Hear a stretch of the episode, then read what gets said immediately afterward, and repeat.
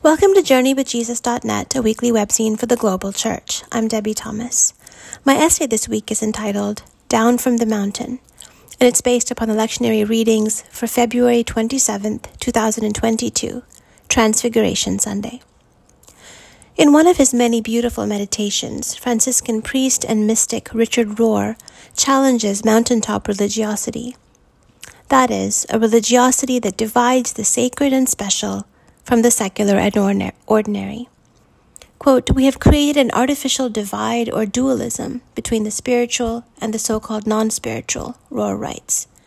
This dualism is precisely what Jesus came to reveal as a lie.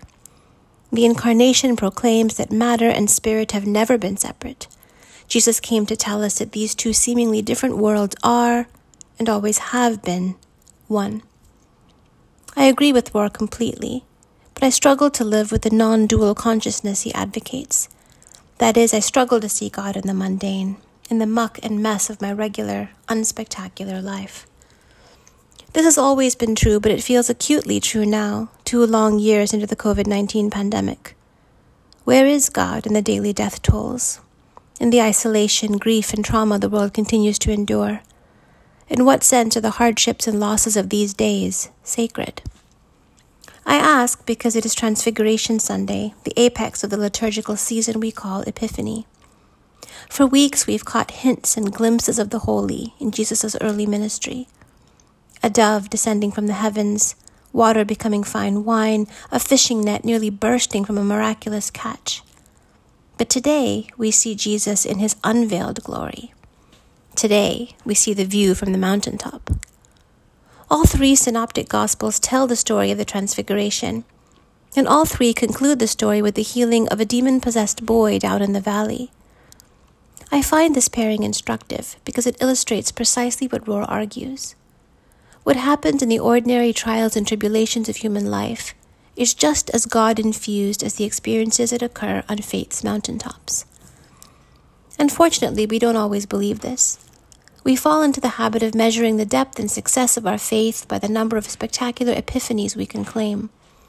Have we felt the Spirit in Sunday worship? Has Jesus spoken to us? Have we seen visions?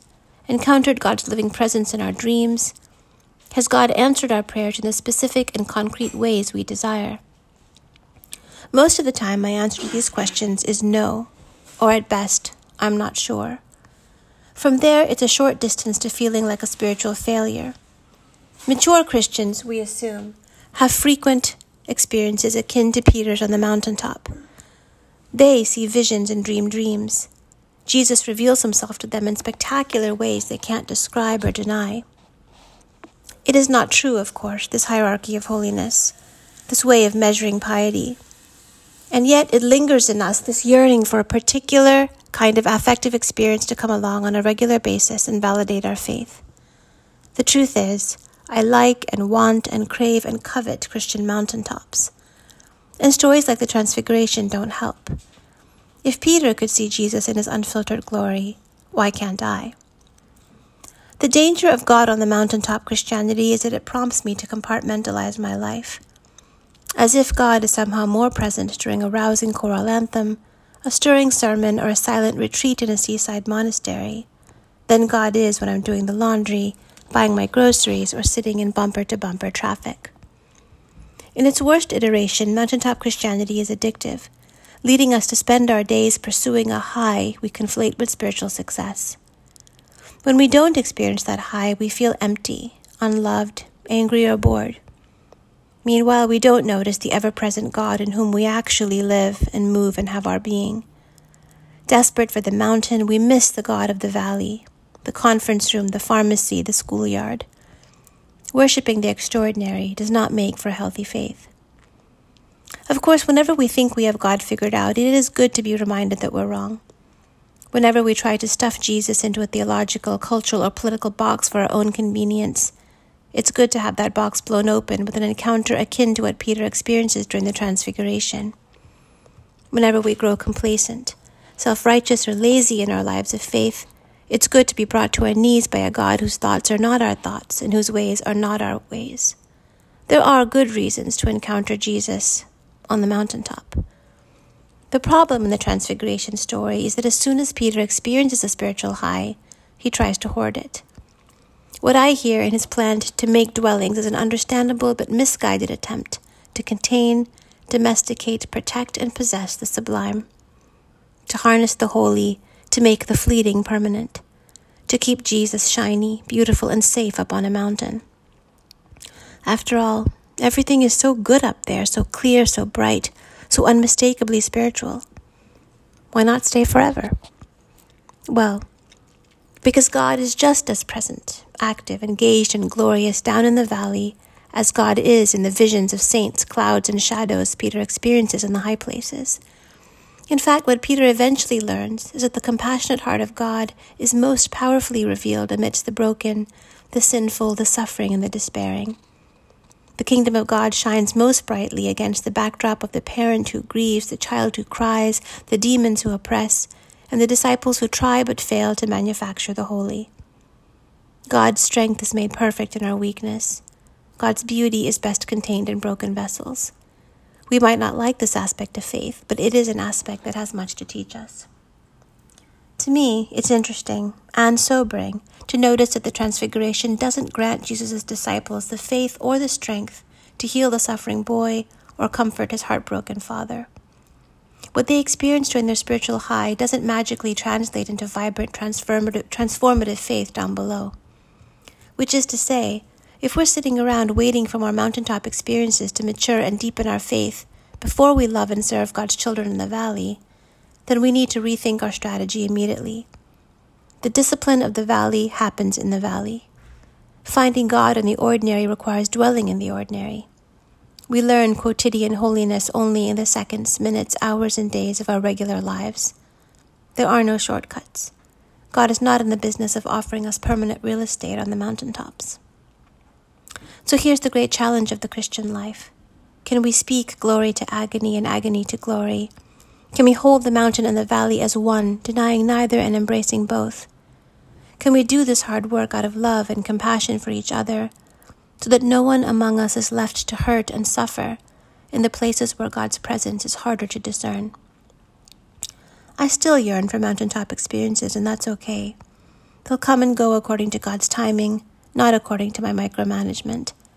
In that sense, sublime spiritual experiences are easy, they require little from me. I can't control them. What's hard is consenting to follow Jesus back down the mountain. What's essential is finding Jesus on the long road, in the deep sorrow, at the heart of the unanswered prayer. What's key is discerning the presence of God in the spaces between the light and the shadow. With Transfiguration Sunday, we come to the end of another liturgical season. Having seen the brightness of Epiphany, we prepare now for the holy darkness of Lent. We can't know ahead of time what mountains and valleys lie ahead. We can't predict how God will speak and in what guise Jesus might appear. But we can trust in this. Whether on the brightest mountain or in the darkest valley, Jesus abides. Even as he blazes with holy light, his hand remains warm and solid on our shoulders. Even when everything else we're counting on disappears, Jesus remains among us. Jesus alone. So don't be afraid to come down from the mountain. Keep looking and listening for the sacred no matter where the journey takes you. Because Jesus is present everywhere. Both the mountain and the valley belong to him. He is Lord of all. For books this week, Dan reviews Four Lost Cities A Secret History of the Urban Age by Annalee Newitz. At its peak in the 10th and 11th centuries, Angkor in the Khmer Empire was the world's most populous city with a million residents. By the 16th century, though, the once magnificent kingdom was a decaying urban grid that was largely abandoned. Similarly, by the year 1050, Cahokia in southern Illinois was the largest pre Columbian city in what later became known as North America, and bigger than Paris at the time. But it too succumbed to urban death. Pompeii vanished in 79 CE when the eruption of Mount Vesuvius buried it under 20 feet of ash. And Çatalhöyük in Turkey, which was founded 9,000 years ago, was entirely empty by 5500 BCE. Why do people abandon their cities? How does it happen? And what are its causes? What lessons might we draw from these ghost cities for our own urban futures? Annalee Newitz pondered these questions when she visited the archaeological remains of these four case studies in lost cities. She summarizes the scholarship about each place. She debunks common myths like the claim that the French discovered Angkor, or ideas about fertility goddesses. As must be the case, there is significant speculation and disagreement among the experts about interpreting these lost cities, especially in reimagining the everyday lives of ordinary citizens. There are also the dangers of overinterpreting ambiguous artifacts and of projecting our modern understandings onto ancient social structures, political organizations, and economic systems. Newitz argues that there is a common point of failure in her four examples of urban abandonment a deadly mix of political instability and climate crisis. These cities didn't just disappear, people deliberately abandoned them for good reasons. She rejects Jared Diamond's controversial thesis that civilizations just collapse. And in her view, there's a direct line from the past to the present. It looks chillingly similar to what cities are enduring in the contemporary world. But her urban autopsies also suggest an equally powerful trend human resilience in the face of profound hardship. So, our urban futures are not determined, they depend upon our very human choices. For films this week, Dan reviews Count Me In. This 80 minute music documentary by the director producer Mark Lo is all about drumming, mostly in rock bands, but also in other contexts. At home, as a youngster, a drumming club, drum circles, or a school band. For the most part, the movie moves between interviews with about 20 famous rock drummers and then concert footage of these drummers plying their trade. In addition, Lo includes archival footage of famous drummers from the past like Buddy Rich. I appreciated how Lo included several women drummers who comment on their unique experiences in a male dominated niche. My favorite was Cindy Blackman Santana, wife and tour drummer of Carlos. The people that Lo interviews don't just like or even love drumming, they are passionately obsessed with it and could not imagine doing anything else in life, as witnessed by family videos of them as little kids banging away on pots and pans like emerging prodigies. Several of them described the exact moment or experience when they absolutely knew they had to be a drummer, and then the shock and joy when they actually started to make a living doing it. In an interesting side note there's a brief lament about the advent of drum machines, computerized synthesizers, that threatens to displace the otherwise very human skill of what one person called punctuating life with rhythm. And finally, for poetry for Transfiguration Sunday, the Valley of Vision. Taken from The Valley of Vision, a collection of Puritan prayers and devotions edited by Arthur Bennett. Lord, high and holy, meek and lowly, Thou hast brought me to the Valley of Vision, where I live in the depths but see Thee in the heights. Hemmed in by mountains of sin, I behold Thy glory. Let me learn by paradox that the way down is the way up, that to be low is to be high that the broken heart is the healed heart, that the contrite spirit is the rejoicing spirit, that the repenting soul is the victorious soul, that to have nothing is to possess all, that to bear the cross is to wear the crown, that to give is to receive, that the valley is the place of vision. Lord, in the daytime stars can be seen from deepest wells, and the deeper the wells, the brighter thy stars shine.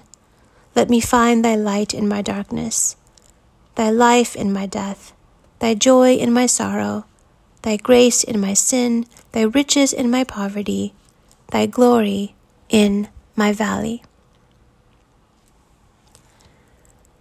Thank you for joining us at JourneyWithJesus.net for February 27th, 2022. I'm Debie Thomas.